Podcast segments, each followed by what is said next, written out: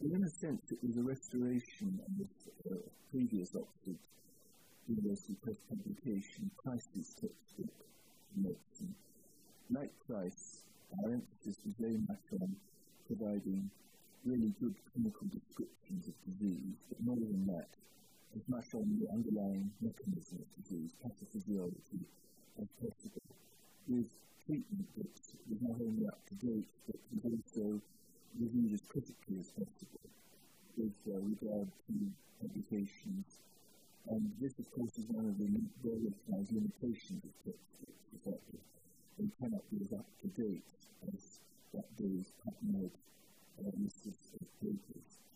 But uh, we've done our best all the editions to fulfill those criteria. So I think that they were the principles, excellent clinical description. So the disease, you could imagine the, sound is for this um, presentation that be coming.